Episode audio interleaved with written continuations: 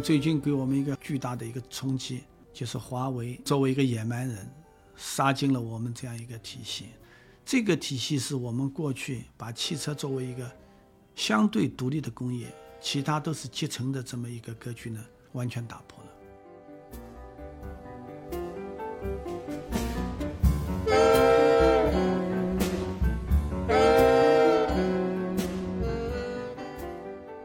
那我记得在二零零零年，啊，我当在联合店做总经理的时候，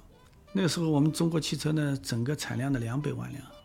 那么到了现在呢，已经到了将近两千七百万辆，连续十四年呢，我们是全球的老大。但是我们跟汽车的车芯关联的自己这个能力，大概只有百分之四。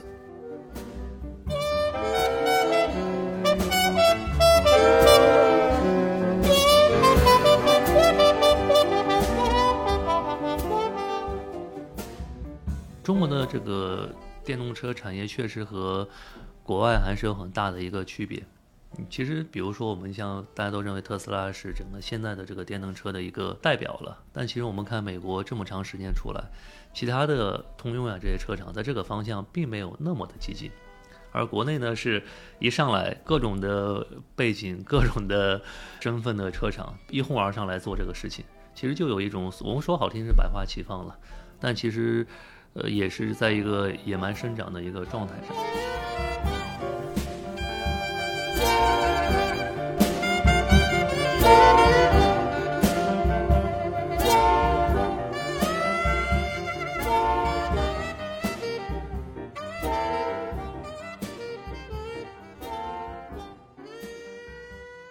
大家好，欢迎来到火山石播客，我是主持人海伦。这是一档由火山石投资出品的科技商业与创业投资的播客节目。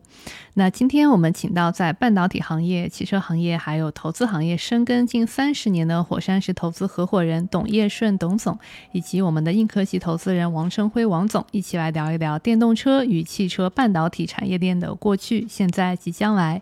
那请两位先自我介绍一下，董总要不要先开始？好呀，提到这个题目呢，呃，既兴奋。也感慨，但有的时候呢，呃，甚至有点伤感，呃，因为这三十年接触啊，呃，确实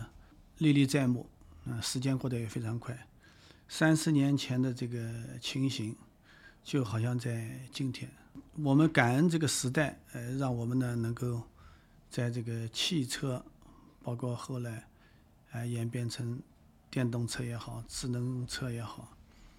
在这样一个发展当中。啊，我们呢能有这样的共同发展的这个机会。那么当然，这个呃芯片这个产业跟我们汽车的这个整个发展的历程也是紧密相关联的。所以呢，也有幸在自己的经历当中，能在这两个大的产业当中啊，这个发展的浪涛浪潮当中，我们自身啊能够得到历练。所以呢，也庆幸，也非常愿意，嗯，有一些点滴的事。跟大家一起分享，呃，那么这样呢，也便于大家能更好的来认清这两个行业过去、今天以及未来。因为我们呢还做一点投资的工作，所以呢也可以让大家从中呢获得这样一些有益的这个分享和帮助啊。谢谢董总，王总来一下，是听了董总的讲话之后就不敢讲了。呃，今天我们主要还是聊这个汽车和半导体行业了。我其实之前背景更多是做软件出身，嗯，然后呢，在之前的比较长的职业经历里面，更多在做跟软件和呃智能技术、人工智能相关的这样的一些工作。那其实现在在火山这边，我们也在投汽车和半导体这些硬科技行业。那对我来说，肯定算是半路出家了。但是呢，其实在这些大概三四年时间的投资经历里面，我们也看了很多的公司。也做了很多的跟很多的行业内的人交流，然后呢，也投了一些不错的一些标的公司。那跟着他们的发展呢，也在越来越深入的在学习和了解这个行业。前段时间我刚好搭了我们医疗组同事的车，也是上一期的嘉宾思雨，然后他的车是宝马的电动车，全车碳纤维。因为当时对于电动车来说，续航里程一直是一个让人头疼的问题，所以那个时候大家就默认这是一个无法改变的事情。所以从经验来说，轻量化会是一个解决方式，因为让车变轻，能耗就可以变小，电池的续航时间就能更长。但 Elon Musk 就觉得，那为什么不直接去改变电池呢？所以特斯拉就这样横空出世，从根本上改变了做电车的思路。所以我想问一下两位啊，你们觉得？下一个可能对行业产生这种革命性影响的技术或者公司会是什么？因为这个科技的这个演变、技术的迭代太快了。嗯，你看我们这个上个世纪汽车工业啊，我们从马车变成了这个福特的这个 T 型生产线，就是替代马车的不是更快的马，而是车。对这个内燃机 啊，到我们刚刚讲的所谓中国的零到一，那这是一个北。几乎是百年的这么一个发展的历程，但当时也有也有一些电动车，但是不成熟。到了最近这十多年，特别是信息技术的这个发展驱动带来的这个改变，那是太大了。这个我们这些迭代的速度也太快了。刚刚讲的我们这个电动化、智能化，前十年跟最近的这十年五年，是我们不可想象的。那你看那个理想提出来，到二零三零年，汽车就是带轮子的机器人了。二十多年前，哎，吉利的这个创始人李书福提出，你汽车那就是一个沙发，嗯，四个轮子加四个轮子，那个沙发是没有智能的，对吧？呃，也没有什么智能座舱、人机交互的，就是人干巴巴的坐在上面自己看书喝茶的。但现在我们想象一下。到二零三零年的这个智能汽车，那就是完全演变成全新的一种应用跟生态了。我想这个当中的这个变化是非常巨大，因为最近给我们一个巨大的一个冲击，就是华为作为一个野蛮人，杀进了我们这样一个体系。这个体系是我们过去把汽车作为一个相对独立的工业，其他都是集成的这么一个格局呢，完全打破了。因为华为现在具备了从软件到硬件。还包括了芯片、操作系统等等，华为整个生态乃至今后跟卫星啊之间，全部建立了这么一个完整的生态的体系。华为呢，在提出一个电动化跟汽车智能化这样的一个巨大的一个啊新的生态体系。我感到在这样一个趋势演变之下，那我们这些所谓原来比较成功的那些汽车零部件的体系或者公司，应该受到的这个挑战是巨大的。这个挑战是巨大的，呃，那么这次华为大家也看到了，跟长安汽车，包括也跟赛力斯啊、江淮啊，呃，甚至还有一汽等等，也会签订一些联盟。这个联盟就建立了一个全新的汽车产业链的生态。那我想跟这个所能比拟的，或者今后所抗衡的，可能就是特斯拉的这个体系，这是其一。但今后是不是小米的体系啊，或者苹果的体系啊？啊，因为现在还在等他们的这个到来啊，因为我们现在还没看到小米这个生态的体系什么样的。这个苹果的车因为也没出来，但我相信今后这个也有他们的天下了。这样一个巨大的变化，呃，那都就把中国汽车这个产业从零到一，那就完全打破了。而且这从零到十到一百天翻地覆。我们再关联一下这个刚刚我们聊到的这个这个半导体的这一块。假如要能实现这样一种的梦想跟场景，我们到三零年之后就是变成一个智能的机器人，那能支持这个场景或者支持这样一种现实的，那在芯片、软件这样的一个发展当中，那就对我们提出了极高的这样一个要求，对我们现在中国半导体的这个芯片的发展带来的挑战，那更巨大，因为这个垄断也更强。我们可以看到。连英特尔都快落伍了，都快落伍了，啊，不可想象的事对吧？都可落伍了。现在是，嗯，NVIDIA 的天下，高通的天下，对，啊，那么我们中国，假如在这个半导体产业跟芯片产业上要迎头而上这样的一个跨越，对我们这个要求，那将会比过去、比以往的任何的时间都要高。感觉追赶永远都追赶不上，就应该是从本质出发，去从源头去想。未来，比如说二十年是什么样的，直接去做。嗯，当然这一点呢，像海伦你们还幸运。我们过去呢，刚刚我说这个所谓穿越的那个三十年，呃，尽管有很大的变化，但这个精彩程度，呃，远不会比你们这一代人未来十年的变化来的大。就昨天我们还是蛮兴奋的，对吧？我们习总书记在上海考察傅立叶机器人，嗯，我们能够得到这个习总书记的这个接见，我们还是蛮蛮自豪的。特别看到了傅立叶这个发展十多年的发展，呃，特别现在最新的这个人形机器人，昨天那个镜头当中也看到了，习总书记也很感兴趣，也很多的点评。实际上你要走到这一步，你就刚刚讲到我们的芯片的发展，是作为这个。机器人也好，人形机器人也好，今后乃至于我们智慧就像人一样的，真正的人一样的或近接近人一样的这样机器人，那半导体这个产业就是一个最重要的支撑之一啊。所以从这个角度来讲，我们真是永远是在一个零到一的 这样一个阶段，对吗？陈辉呢，有什么补充？从我个人作为一个这个电动车用户的角度来讲，还有一些其实未被满足的一些需求，比如说在这个动力方面，动力方面其实现在还是有一个比较刚性的一个痛点，就是补能方式的提升。现在实际上无论是通过换电这种方式来做，还是通过高压快充来做呢，都还没有到一个比较成熟的一个状态上。嗯，那这一块很显然还是需要。比如对于换电来讲的话，你换电站的密度，其实现在我们最近看到一个方，就是蔚来跟长安，然后跟吉利宣布了他们会共享整个的换电体系，包括整个汽车的电池的标准，包括换电站的建设以及电池的这个维护的标准。这其实在往前迈了一步，因为整个换电体系不是一个车企去能做的事情。嗯，那包括高压快充这个事情呢，现在还在一个探讨的一个过程里面，它同样涉及到整个的。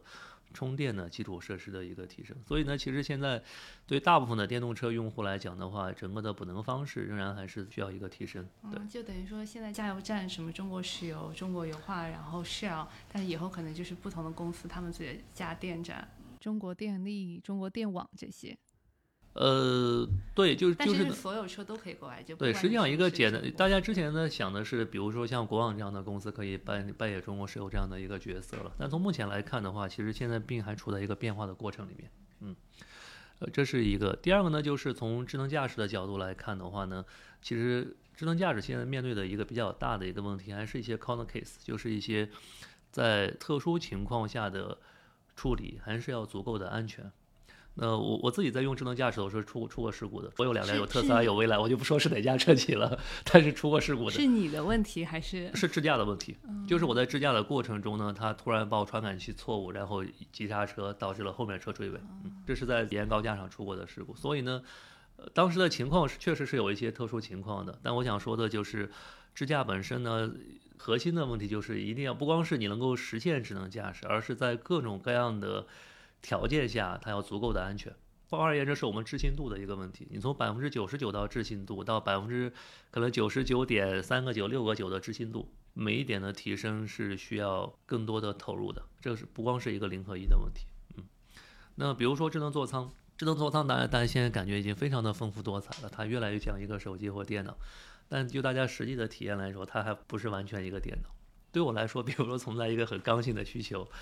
我在座舱里面，座舱里面已经有一个十五点六的一个屏幕了，但其实我需要用电脑的时候，它并不能当电脑来用。完，其实这个这一块屏幕完全是可以当成一个台式机的这样一个电脑来用的，但其实现有的功能还做不到这一点。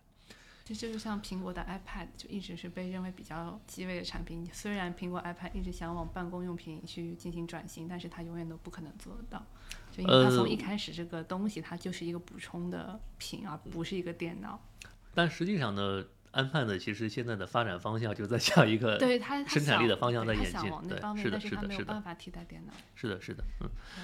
呃，然后呢，呃，你刚刚提到更长期的这个事情，我想这个更多是一个想象力的一个问题了。对于车来讲呢，我们会有两个很直观的一个可以想象的一个事情。第一个呢，就是车未来会更像我们看过一个电影叫《Transformer》变形金刚。嗯。我们刚也谈到一个话题，就是机器人的事情呢，比如机器人和这个车的一个结合，实际上呢，一个现实的例子就像变形金刚这样的，它是一个车，同时呢，它是一个有智能体的一个一个机械或者一个人的一个形态。我想未来的车一定会往这个方向去演进的，它不光是一个辅助人或者说我们所谓的辅助驾驶啊等等这样一个角色，它更多的会是一个有更强的一个智能性，然后呢，车和车之间也可以像人和人之间去交互的这么一个更高智能性的这么一个物体。嗯，感觉就像复地业智能。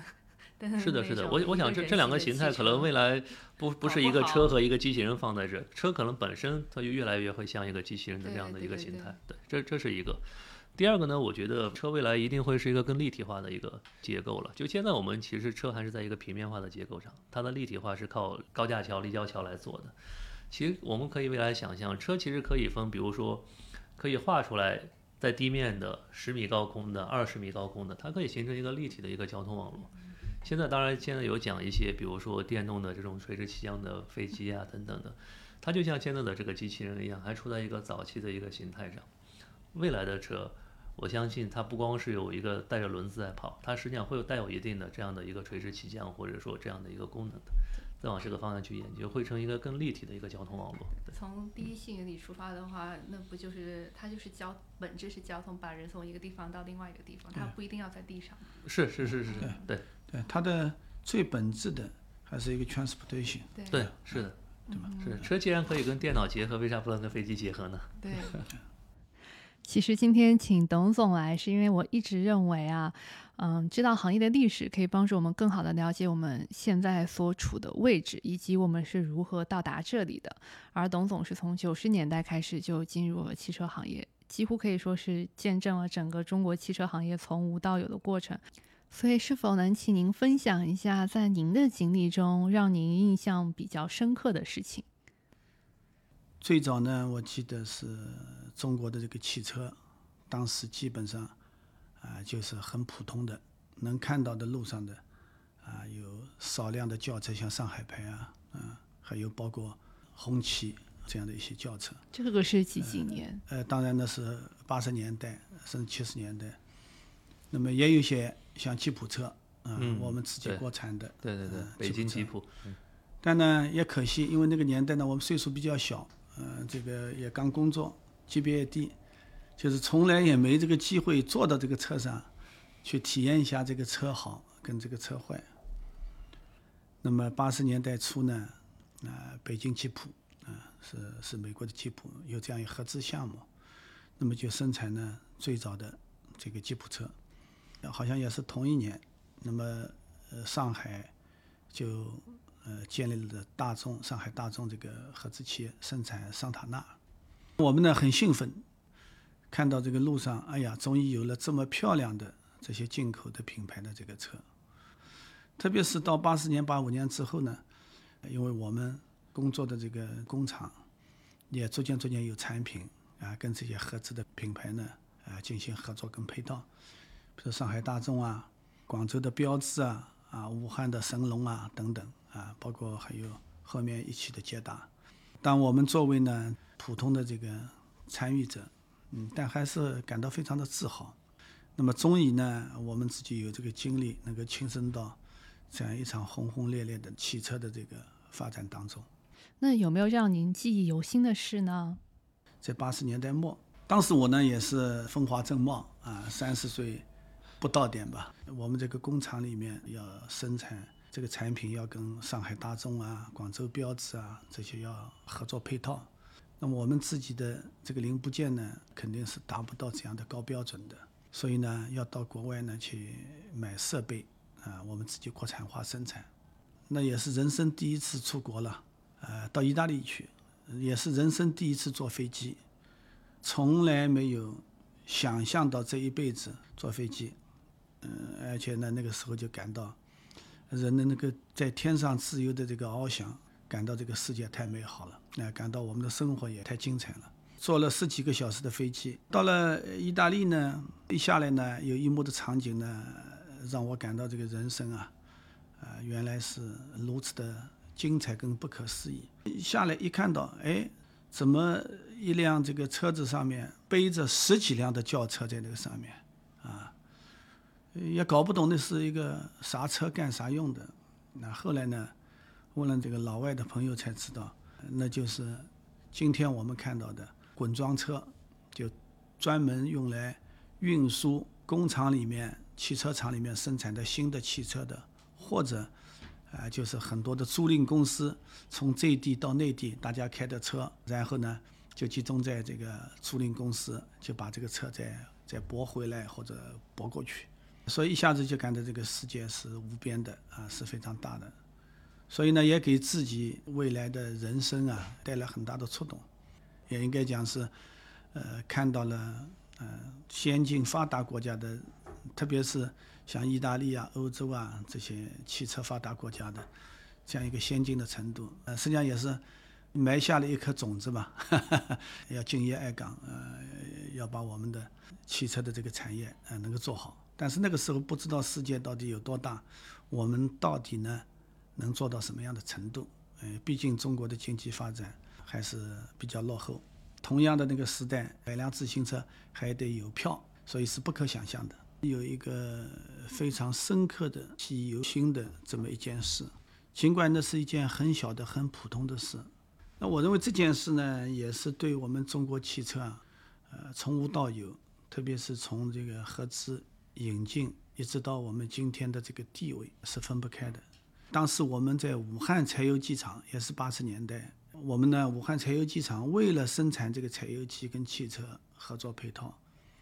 就请了德国的一个洋厂长，叫格里希。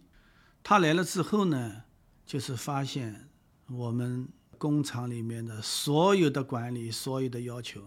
那几乎就像原始社会。他看见一个女的职工呢，就把这个零件呢生产好之后呢，就往那里一放一扔，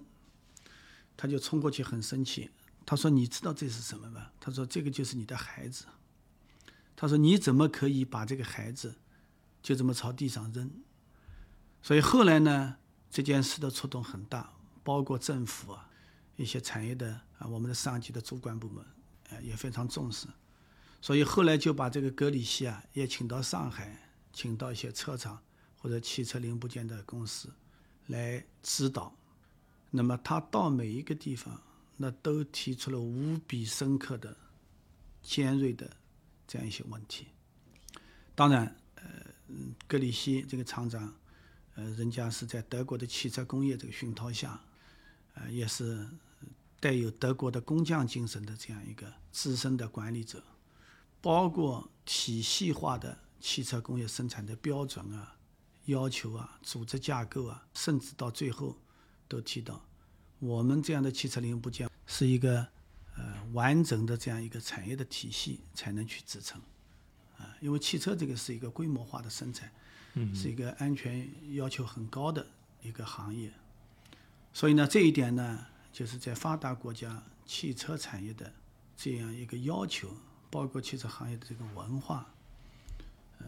那是一定要遵守的啊。但我们呢，呃，确实没有这样的认知，也没有这样的基础，因为当时我们这样的呃生产的水平。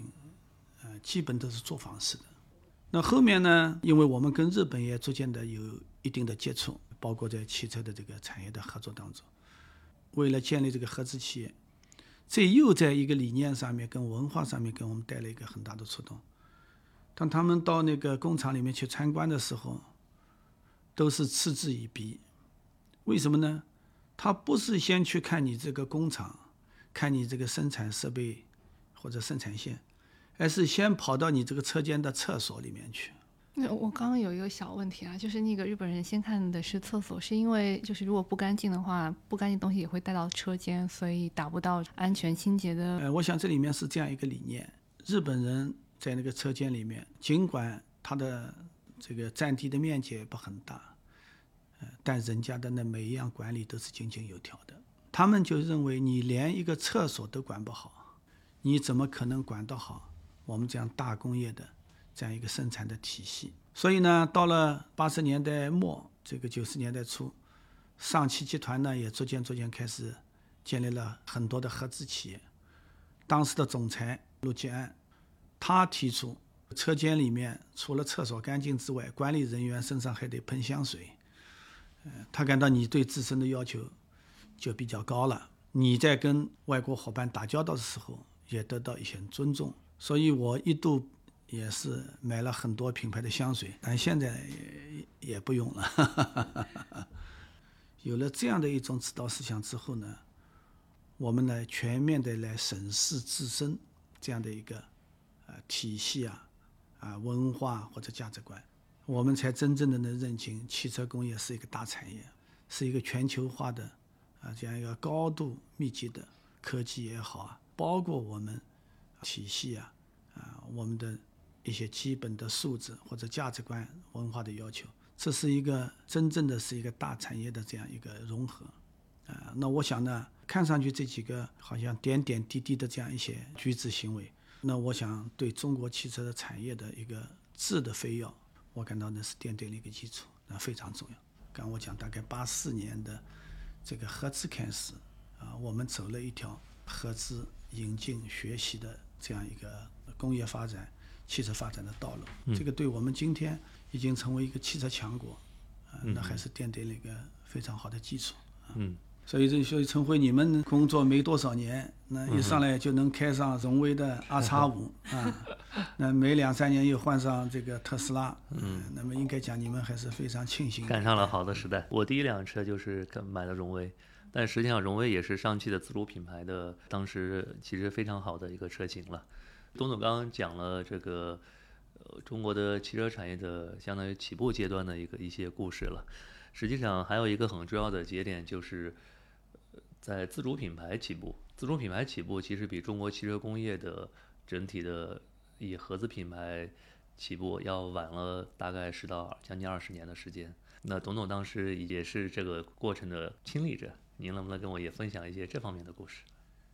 我前天还在吉林呢，跟这个现在的总裁安聪慧，我们也是讲二十多年的老兄弟，朝前一看就在眼前，嗯，大家感慨，也是一把激动的泪了。因为我呢，在这个汽车行业啊，将近三十多年，嗯，到后面做投资了，但是到今天呢，跟这个汽车行业的，不管是过去的那个传统的那些车厂，还是包括今天这些新生代的，也都保持了非常好的关系。所以这个当中的酸甜苦辣，让我感到呢。很不忍心去讲哪一家不好，或者特别去讲哪一家好，嗯，那原来看似不好的，比如说，这倒可以讲的，呃，奇瑞、吉利也都困难过，呃，长安也都困难过，但人家今天也成为市场的主要的 player。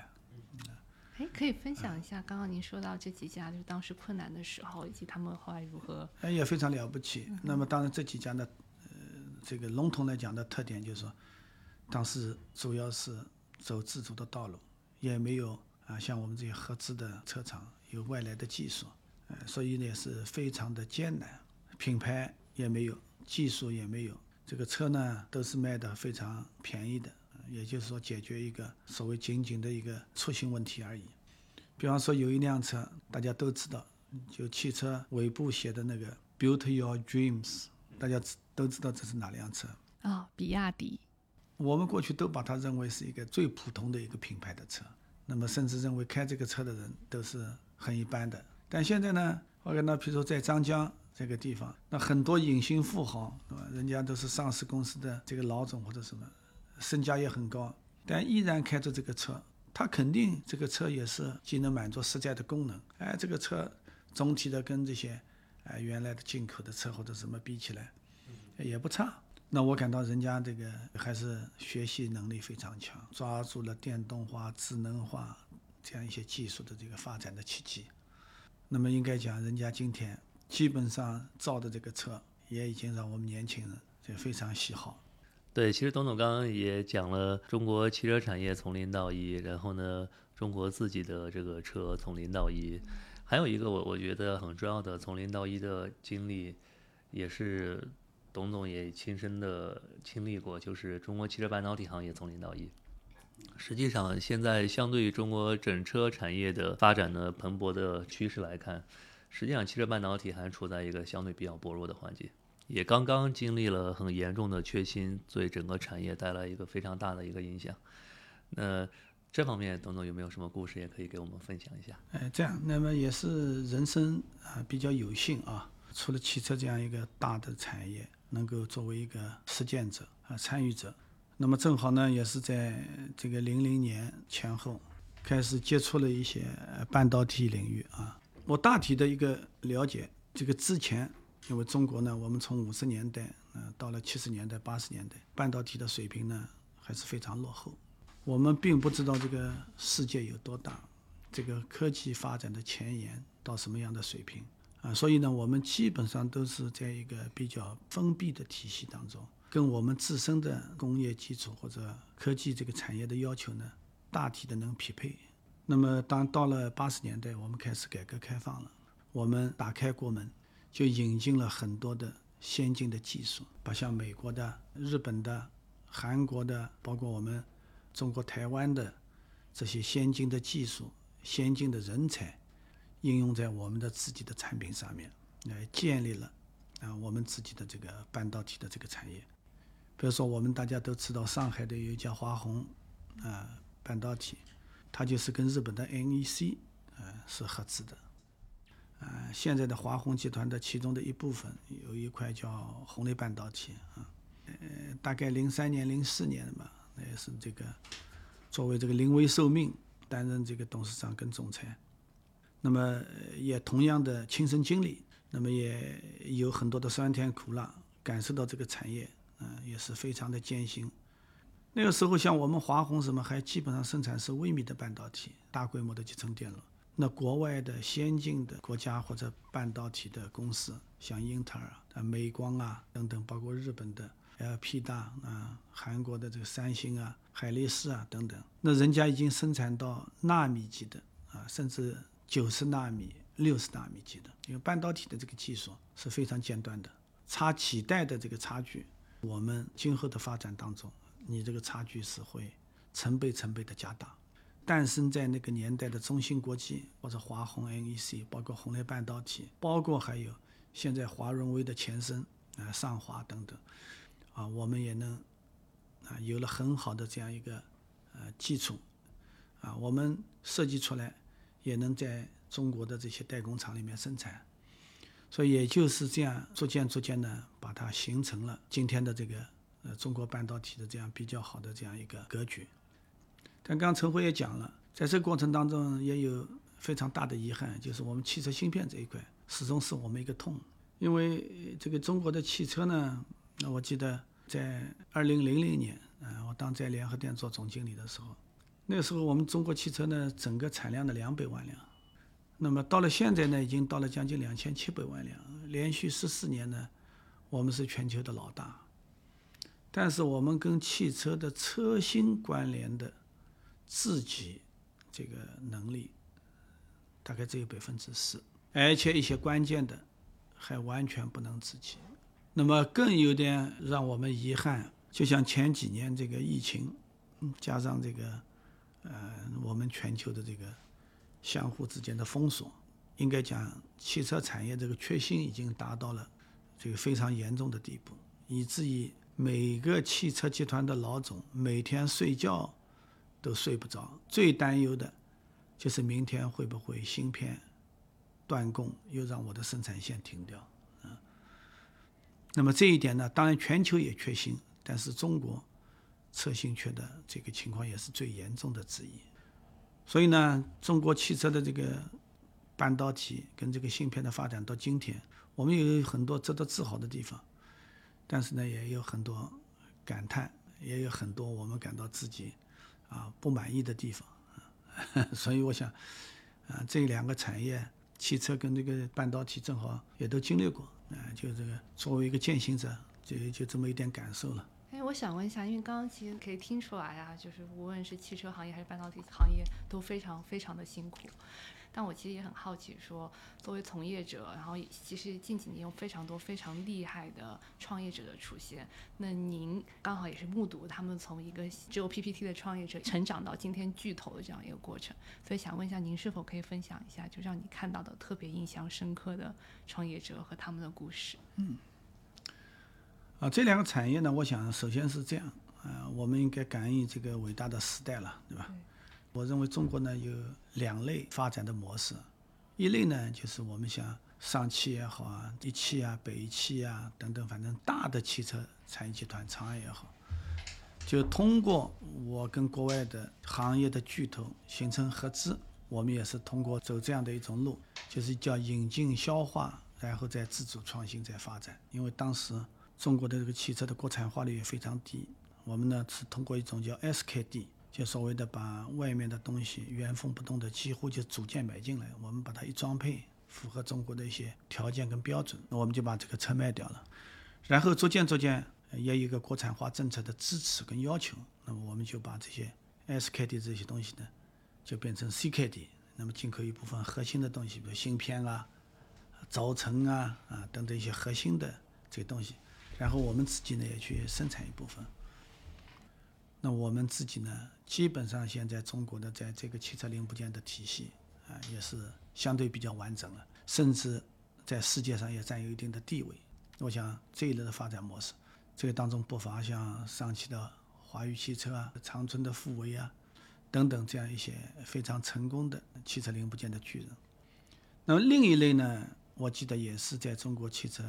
这个产业从无到有这个发展过程当中非常重要的一支力量，那就是一些民营企业，比如当时江浙沪的沿海地区的这些民营企业，有的甚至就是从一个乡办工厂或者校办工厂，通过跟这些汽车零部件或者汽车公司的这样的一个合作，从一个代加工开始，引进人才、引进技术，逐渐逐渐到今天，也有很多都成为巨人了。你比如说像这个我们宁波的拓普、广东的这个德赛细微等等，呃，这样的一些公司，当时我们都几乎不讲看不起，叫不起眼的他们，但。到今天，他们紧紧的也是抓住了这个中国汽车发展的这样一个重大的这个机遇，努力的学习，不断的引进，不断的消化到自主创新。所以现在全球很多车上都少不了他们的身影。但这当中呢，也有一些啊更具代表性的，那么也是我待过的联合汽车电子了，呃，特别也是在这些年啊从内燃机到电动化的转型过程当中，因为具备了一定的自主的。开发能力跟创新能力，所以在中国的这个弯道超车、这个电动化、智能化的发展当中，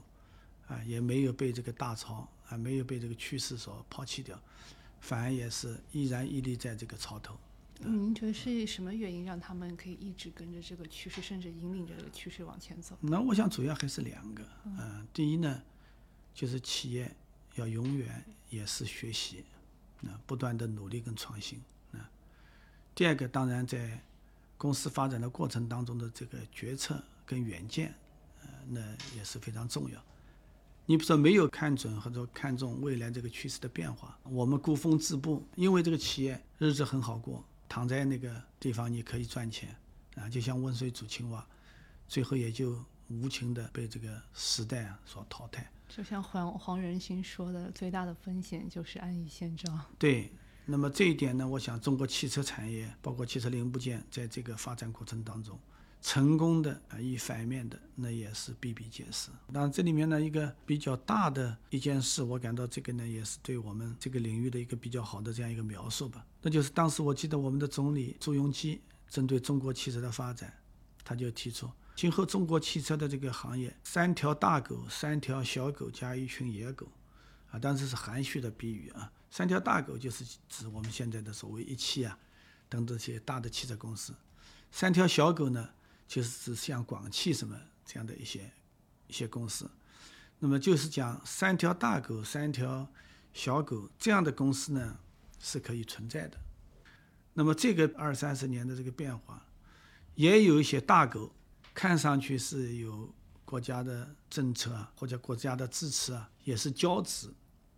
那么今天呢？也处在一种岌岌可危当中，那么也有这样的一些所谓的野狗，啊，甚至感到一定在发展的大潮当中被淘汰的，但今天已经屹立潮头，成为最优秀的这样一个啊新时代的新的技术驱动下的这样的公司。我想这个当中给人的经验教训，应该这样是非常深刻的。嗯，这个经验教训具体指的是？呃，我似乎感到是一个恒古不变的真理。在这个今天的这个新时代，科技日益跃新，这个用户千变万化的这样一个时代，反正这些车厂的掌门人，善于学习、勇于创新的人，他的这个车就一定是最好的。我们去判断一下现在的国内的这些所能看到的这些车，我想这个结论是基本上是能映衬了我讲的这一个真理。那董总就是你 见过的，你觉得最有创新力跟学习能力的这样的掌门人，分享一下。那如果讲我们讲一个标杆了，呃老马，嗯、伊朗马斯克肯定是，呃，是一个标杆。再有呢，见过的国内的这些，呃，不管是原来被看不起的，呃，所谓我们自主品牌的这些老总们，还有这个野蛮人杀进来或者无知者无畏杀进来这些新势力的这些老总们，在他们这人身上，绝大多数的都是有一种善于学习、勇于创新的远见跟一种格局。尽管这个前进或者这个发展的过程当中是非常痛苦的，嗯，就像刚刚陈辉提到未来，那是九死一生的。我对李斌也是这个非常敬重，啊、几乎成功上市，呃，然后受到了一个很大的冲击，啊、最后这个几乎是要关门了，但起死回生又有了一个新天地，对吧？那我想呢，这样一些都是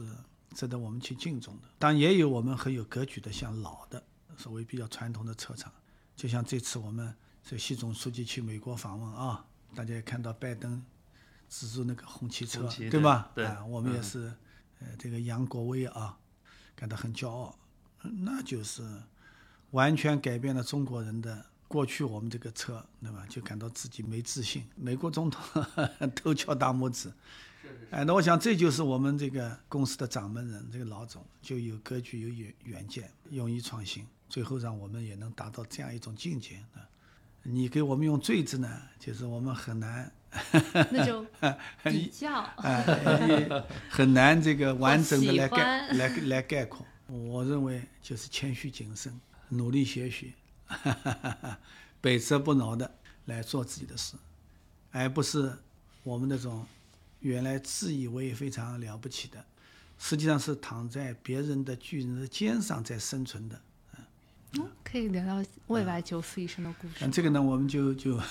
啊，不能哎说？也也也不讲究，可能我们这个时间也是有关了。哎，那我怎么提问您会愿意跟分享一下这些故事呢？那这个我感到，更多的我们是在非正式的这样一个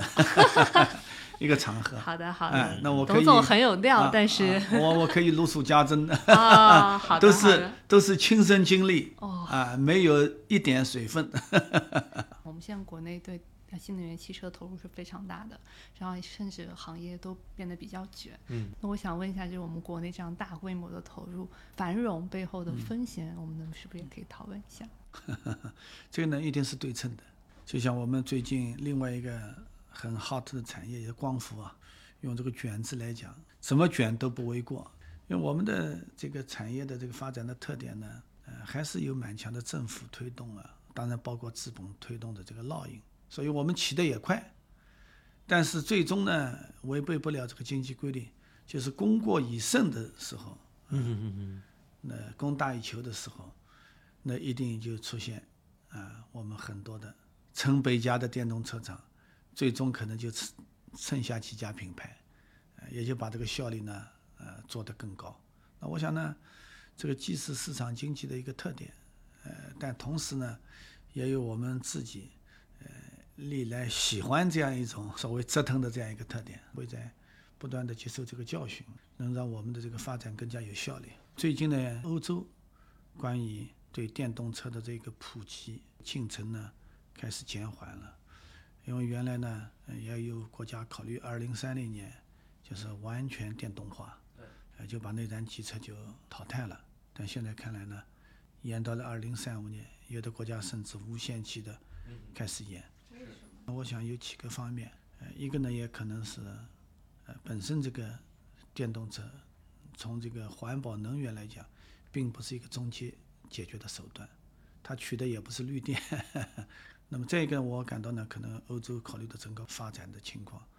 呃，他们是特别强调一个社会体系的一个 balance，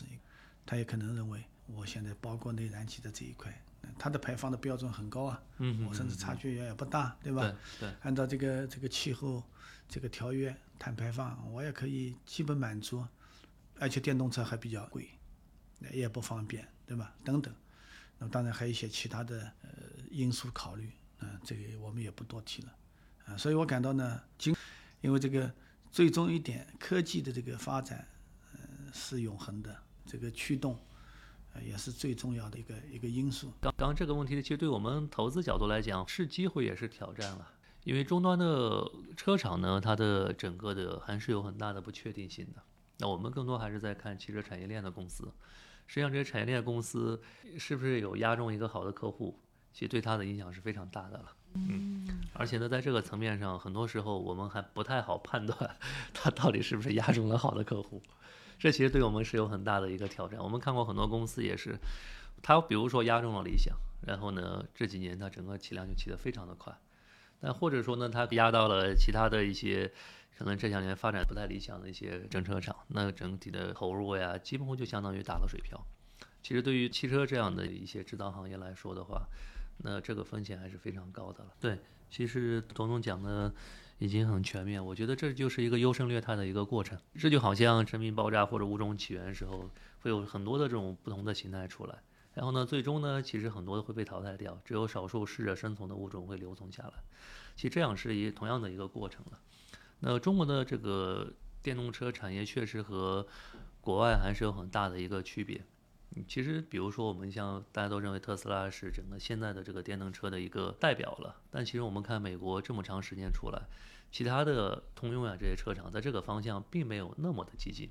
而国内呢是一上来各种的背景、各种的身份的车厂一哄而上来做这个事情，其实就有一种我们说好听是百花齐放了，但其实呃也是在一个野蛮生长的一个状态上。后面一定会逐渐进入一个产业整合或者适者生存的这么一个过程，但经历过这个过程的企业呢，它的自身的能力已经足够的这个挑战和证明，其实它的竞争力会是非常强大的。那我们认为的比较有机会的领域都是哪些？呃，实际上呢，呃，现在现整个的车不光是从动力从燃油变成电动，实际上车也从一个机械件变成一个智能件。我想这是一个大的一个趋势了。那从具体来看的话，其实车现在更最主要的变化还是在两点，一个呢是在电动化层面，一个呢是在智能化层面。那电动化层面呢，当然了，现在其实一块呢是在电池。电池的技术总的来说，现在处在一个阶段性的一个稳定的一个状态。我们现在看到，不管是三元锂还是磷酸铁锂，其实都有自己的一块比较稳定的一个市场。同时呢，其实它们本身的结构的变化和它们的材料或者配方的变化也趋于稳定。嗯，从我们看这个电池的发展的过程来看，它也是一个一个阶段会稳定的一个状态，同时呢，一个上台阶式的这么一个发展了。那我们关注的还是未来的一些发生质的变化的一些机会。嗯，那比如说像从材料的层面，有可能会从现在的一个液态电池的一个形态，会逐渐往半固态甚至固态的方向去发展。从结构的层面上，当然这个已经在发生的，从现在的这种的小圆柱变成未来的大圆柱，甚至其他的一些方式。那在这个里面呢，我们也投资过一些公司，相比比如说在结构变化层面，我们投资过一家公司叫林鼎能源，当然他们也有材料的创新，对。那主要还在做这种大圆柱电池。那从更长期的角度来讲，比如往固态电池的方向来演进，我们也投资过一家公司叫毅力。他们在做硫化物的固态电池，那相对来说，这也是更面向未来的一些演进的方向。这是说明就以后电池会越来越安全。电池的发展一定是从两个维度来看，一个呢是它能量密度的提高，比如说在有限的体积里面，怎么样能够提高更多的续航里程。那第二个当然从安全性的角度来讲，在发生各种突发状态的情况下，怎么样保证它的相对更绝对的安全。所以那个大圆柱跟固态电池都是在这两个方面是有所提升，是吗？是的，圆大圆柱更多还是在能量密度方面，那固态电池呢，在两个方面都是有质变。对，嗯，那其实除了电池本身以外，像电驱和电控这些领域里面，已经有一些新的技术的创新，在对他们来做一些能量或者说技术上的一些提高。其实特斯拉已经证明了，像这些第三代半导体。碳化硅这些，一方面在它的整个的充电效率上，也就是说我们这更高的充电电压，在它的充电效率上；一方面呢，因为它有更好的散热性能，可以把体积做得更小，可以让整个的电驱的模块做得更小。那像这上已经证明了它的一个潜力。那现在这也是我们在关注的一些方向了。我们也在这个这方面也投资过一些，比如像晨星这样的一些做碳化硅产业链的一些公司。那这是在电动方面的一些变化了。那在当下呢，实际上我们观察到的，在技术方面迭代更加迅速的，还是在智能化的领域。那智能化里面又包括了智能驾驶和智能座舱两个大的方面。实际上，智能驾驶当然是现在谈的更多的一个话题了。最近像华为和小鹏关于 AEB 的一些争论呀，包括所谓的这种领航辅助到底应该怎样去定义呀，包括国内其实最近刚刚，你就是在前两周刚发布了 Level 三级自动驾驶的标准。以前的时候，大家就 Level 二加加加加加加，实际上更多的还是因为在法律法规层面上没有去明确什么样的是 Level 三。对，那最近也刚颁布了 Level 三的这个这个标准是什么样子？那相关的，它它其实更多还是一种在法规层面去界定责任。那什么样的责任属于车企？什么样的责任属于司机本身？这其实需要一个法规层面的去界定的，它还是规定了在什么层面上，在什么场景里面出现什么样的问题，应该由谁去负责。了解了，它是一个一个法律法规层面的一个事情。就像之前三藩市的那个 Q 出车祸，所以是这样一个规则：就出车祸到底是公司的原因，还是说行人的原因，还是你乘坐者的？是的，是的，是的，因为因为其实智能驾驶本身除了技术是很重要的一个因素之外，其实还有涉及到很多的伦理层面的问题。嗯。那如果这个伦理层面的问题，当然只能去通过法律法规来界定，否则的话，大家其实处在一个混乱的状态，这其实不利于行业的发展的。嗯，当然回到我们关注的点，我们更多还是关注技术创新层面的一些事情了。那智能驾驶呢，其实有两个，一个呢最基础的呢是它的算力和数据，当然还有一些传感器的应用了，它相当于眼睛和耳朵了。嗯，那更高层面还是它的整体的这种算法层面的集成。然后呢，包括整车层面的集成，对，这是两块的要做的工作。那在这个领域呢，我们自己也投资过一些，比如说像做算力芯片的公司易行科技，它在高算力的芯片这一块还是有他们独特的优势。另外也投过一些做底盘域的控制 MCU 的公司，像新泰。那还有像当然在传感器领域，我们也投过做这种的惯性导航的或组合导航的公司，叫华星智能。他们都是在各自的细分方向上去。为智能驾驶怎么样去做的更安全，或者说算力更强大，来做一些基础性的一些工作了。那在智能领域呢，除了智能驾驶以外，还有一个重要的一个应用方向就是智能座舱。相对智能驾驶本身来说的话，智能驾驶我们更强调的是安全性。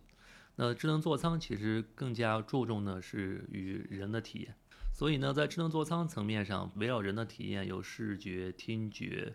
触觉，还有其他的一些。更多的，比如说联网的一些应用。那在这个领域呢，其实我们也投资过一家很优秀的公司，叫海威科技。他们更多关注在视觉层面上，当然未来也会往听觉，包括其他的领域去延展。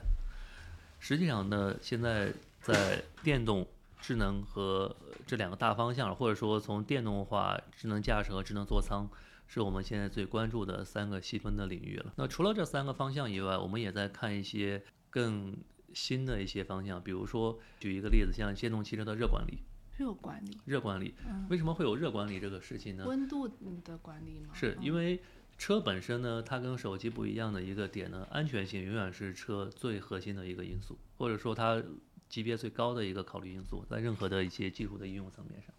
那很显然，现在电池本身的应用，尤其是电压的提高，会让电池本身的安全性会存在一些隐患。那包括像现在大算力芯片的应用。实际上，它的整个的能耗发热是远远超过之前的汽车所面对的一些情况的。那相应的，在怎么样去处理这些散热的问题啊，包括它热管理的问题，也是一个很重要的一个因素。像这些也是相关的一些或者说衍生出来的一些需求。对，这些都是我们在关注的一个这个重要的方向了。了解，那除了就是你刚刚提到这些非常硬科技的东西啊，就是我听到的，就智能电动车其实完全重塑整个产业链。就比如说玻璃顶的创新，因为有了电池，所以要把座舱做高一点，但是整个车又不能太高，那就要把顶给做薄。那玻璃就最好解决方式。就有没有类似于这种类型的，就是非技术类的，但是还是整个产业链上下的这样的一种创新？其实这样的创新还是挺多的。我想其实。在整个的智能电动车领域，大家更多的参考的一家公司还是特斯拉了。它的一个基础的一个理念就是很多事情从第一性原理的角度去考虑，本质上它的一个需求是什么，或者怎么样从本质上去解决这个问题。以前的时候我们要看导，现在其实大家开车都是跟着导航在走。但你看导航呢，要不要在中控的屏幕上去看，要不要低头在手机上去看？其实这种的它是有安全隐患的。HUD 呢，相当于把你的一些导航的信息啊，包括其他的一些操纵的信息，虚拟的一个一一个屏，相当于。我记得那个宝马好多年前就有出过那种车款，它是在屏幕的最前端会有一个会有一个投影。是的，其实 HUD 本身呢，它是一个成熟技术，它是从战斗机上引用下来的一个成熟技术，方便战斗机的操作员。战斗的过程里面，你同时还要操纵飞机，那怎样去做这个事情？但是 HUD 其实在车上也在发展，一个很重要的就是像你刚刚提到的，在宝马车上最早用到的这种比较成熟的一个 HUD 技术，它这种 HUD 只是一个投影，就相当于我们的投影仪一样，只是一个投影。但实际上现在的 HUD 的发展方向是在把投影和我们所谓的这种的 AR 的技术再结合起来。相当于它其实，在投影的同时呢，它通过你车辆的定位，然后呢，它会跟包括这种呢基于双目识别的这种定位技术，或者说高精度的定位，然后呢，跟你现实的一些场景会结合起来，形成一个完全的虚实结合，而不只是一个简单的一个投影。其实这些都是在发展的过程里面。对这一块呢，我们也投资过一家嗯很有意思的公司，叫沉浸科技，他们也跟广汽、跟比亚迪在合作做。AR HUD 这一块的事情。最后一个问题啊，我想问一下两位作为汽车行业的见证者和投资人，对这个赛道的感受是什么？整个的汽车电子和汽车半导体是一个相对来说创业门槛比较高的领域。嗯，不光是它的整个的技术门槛高，同时它的进入门槛也很高。嗯，它是一个要求比较。高的领域，它和我们之前的在可能消费或者移动互联网领域还不太一样。嗯，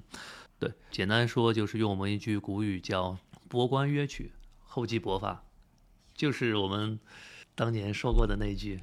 真的是这样。因为这个领域确实和难度还是要远远的高于其他领域。你想，一个汽车半导体公司，你从一块芯片的设计、定义、流片两年时间，给车企送样认证两年时间，然后下单量产，可能五年都已经过去了。所以呢，这个门槛还是太高了，在这中间还不能有差错，有可能存在你生产出来没地方留片，或者你已经留片拿到东西，没有车企愿意去测，在任何一个节点出了问题就卡住了，前面的所有的投资就会打水漂。其实对我们投资角度来讲，是机会也是挑战了，因为终端的车厂呢，它的整个的还是有很大的不确定性的。那我们更多还是在看汽车产业链的公司。实际上，这些产业链公司是不是有押中一个好的客户，其实对它的影响是非常大的了。嗯，而且呢，在这个层面上，很多时候我们还不太好判断 它到底是不是押中了好的客户。这其实对我们是有很大的一个挑战。我们看过很多公司也是，它比如说压中了理想，然后呢，这几年它整个起量就起得非常的快。但或者说呢，它压到了其他的一些。可能这两年发展不太理想的一些整车厂，那整体的投入呀，几乎就相当于打了水漂。其实对于汽车这样的一些制造行业来说的话，那这个风险还是非常高的了。那同样呢，从我们的角度来讲的呢，那我们自己的一个应对这种风险的一个方式，就是我们会更多的和产业以及产业资本会合作，然后呢，在早期的时候就能够尽可能的帮我们的一些早期的公司。和这样的一些终端的客户尽早的建立合作，这样在它的从产品定义开始呢，它就可能有的放矢，在中间能够尽可能的去降低这样的一些应用的风险，这是我们作为一个投资机构在投钱之外所能做的一些工作。因为这两个行业都是大行业，也都是技术的壁垒，嗯，还是比较高的，嗯。我感觉我们这两个赛道要做投资啊，啊，要做好，可能就这么几个字吧。第一个，我感到还是要敬畏，所以要带着敬畏之心了。而且呢，你不要指望砸一点点钱就能发个大财的。嗯嗯嗯嗯嗯。我想这是一个特别重要的提醒。第二呢，就是要专注，因为我们假如在这个领域当中不专业、不专注，因为这个是一个技术。就像刚刚我们讨论到，很多是从零到一，然后从一做到 N，最终做成，不管是半导体，这个芯片可能就是几千万颗、几亿颗，那汽车可能就是几万辆、几十万辆、几百万辆，都是一个巨大的规模性的这样一个产业的特点。第三，我感觉就是要有耐心了，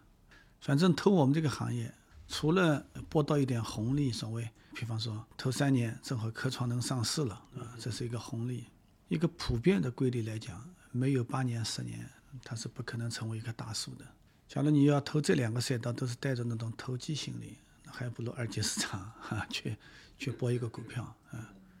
我想就这么几个字，我们自勉，也分享给我们同行。那么当然，呃，最后一点，嗯、也是呃分享一个个人感到这个当中也特别愿意分享，从利他的这个角度来分享给大家的，就是圈子也很重要，因为这是一个大产业，是需要很多专业的人、生态的这些关联的人或者资源堆积在一起。就像有些消费，你单独的自打一个品牌去闯世界，那还是有不一样的特点了。谢谢。哎最后我想问一下，就是之前董总有提到过说，一开始就是您进入中国汽车行业的时候，年产量只有两百多万辆，然后没有，我是 进入的时候八十年代初，还还还没两百万辆，那也查不到一个标准数据。我只能记得，从二零零零年呃是两百万辆，嗯也就是好讲一点。用现在来讲，二十年，对，然后最新的数据是中国已经超越日本，成为全世界第一那早已了。我们是十四对十四年了，就是啊，出口也是出口，对。出口就是变成全世界从今年第一。是第一次，对，您就是看到这整个跨越式的进步，您的心情怎么样？啊，呃这个心情我一直是这样一个呃太偏理性的人，嗯，我也不会遇事呢就激动万分，但也不会呢失败呢非常的泄气。不以物喜，不以己悲。我们呢在这个电动化、智能化的转型当中，啊，我们应该讲抓住了这样一个特别的机遇。那么出口的量，尽管我们现在也是最大，但是呢，我感到这个路依然很长。我们呢，肯定也能今后能，或许能保持这样的地位，但是你的这个品质跟品牌，这个路还相差巨大。比如说，呃上两周的广州的车展，嗯啊，我们去看看海外的那些车展，啊，特别是在一些更前瞻的技术，那我感到呢，只有哪一天我们跟特斯拉能够比肩同行的时候，那我感到我们呢才是真正的成功。当然这一点呢，我想我们呃现在还是有这样的信心跟底气。董总一直这么的平静、理智。好，谢谢两位。那今哎天的节目就到这里，大家要要说个再见？好呀，好，谢谢大家。啊